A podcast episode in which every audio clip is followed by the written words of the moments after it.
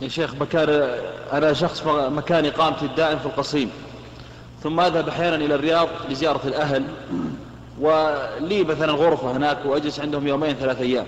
فهل يحق لي أن أقصر الصلاة إذا صليت منفرد؟ وهل يعني يحكم حكم المسافر؟ نعم حكمك حكم المسافر لأن وطنك هو القصيم.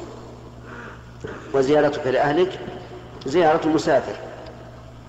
ولهذا قصر النبي عليه الصلاة والسلام في مكة وكان بالأول ساكنا فيها له فيها دور.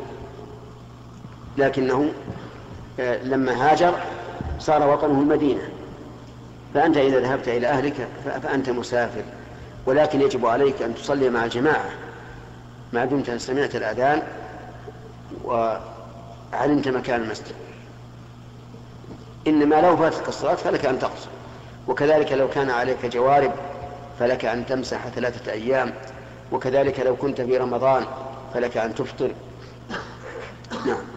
نعم شيخ.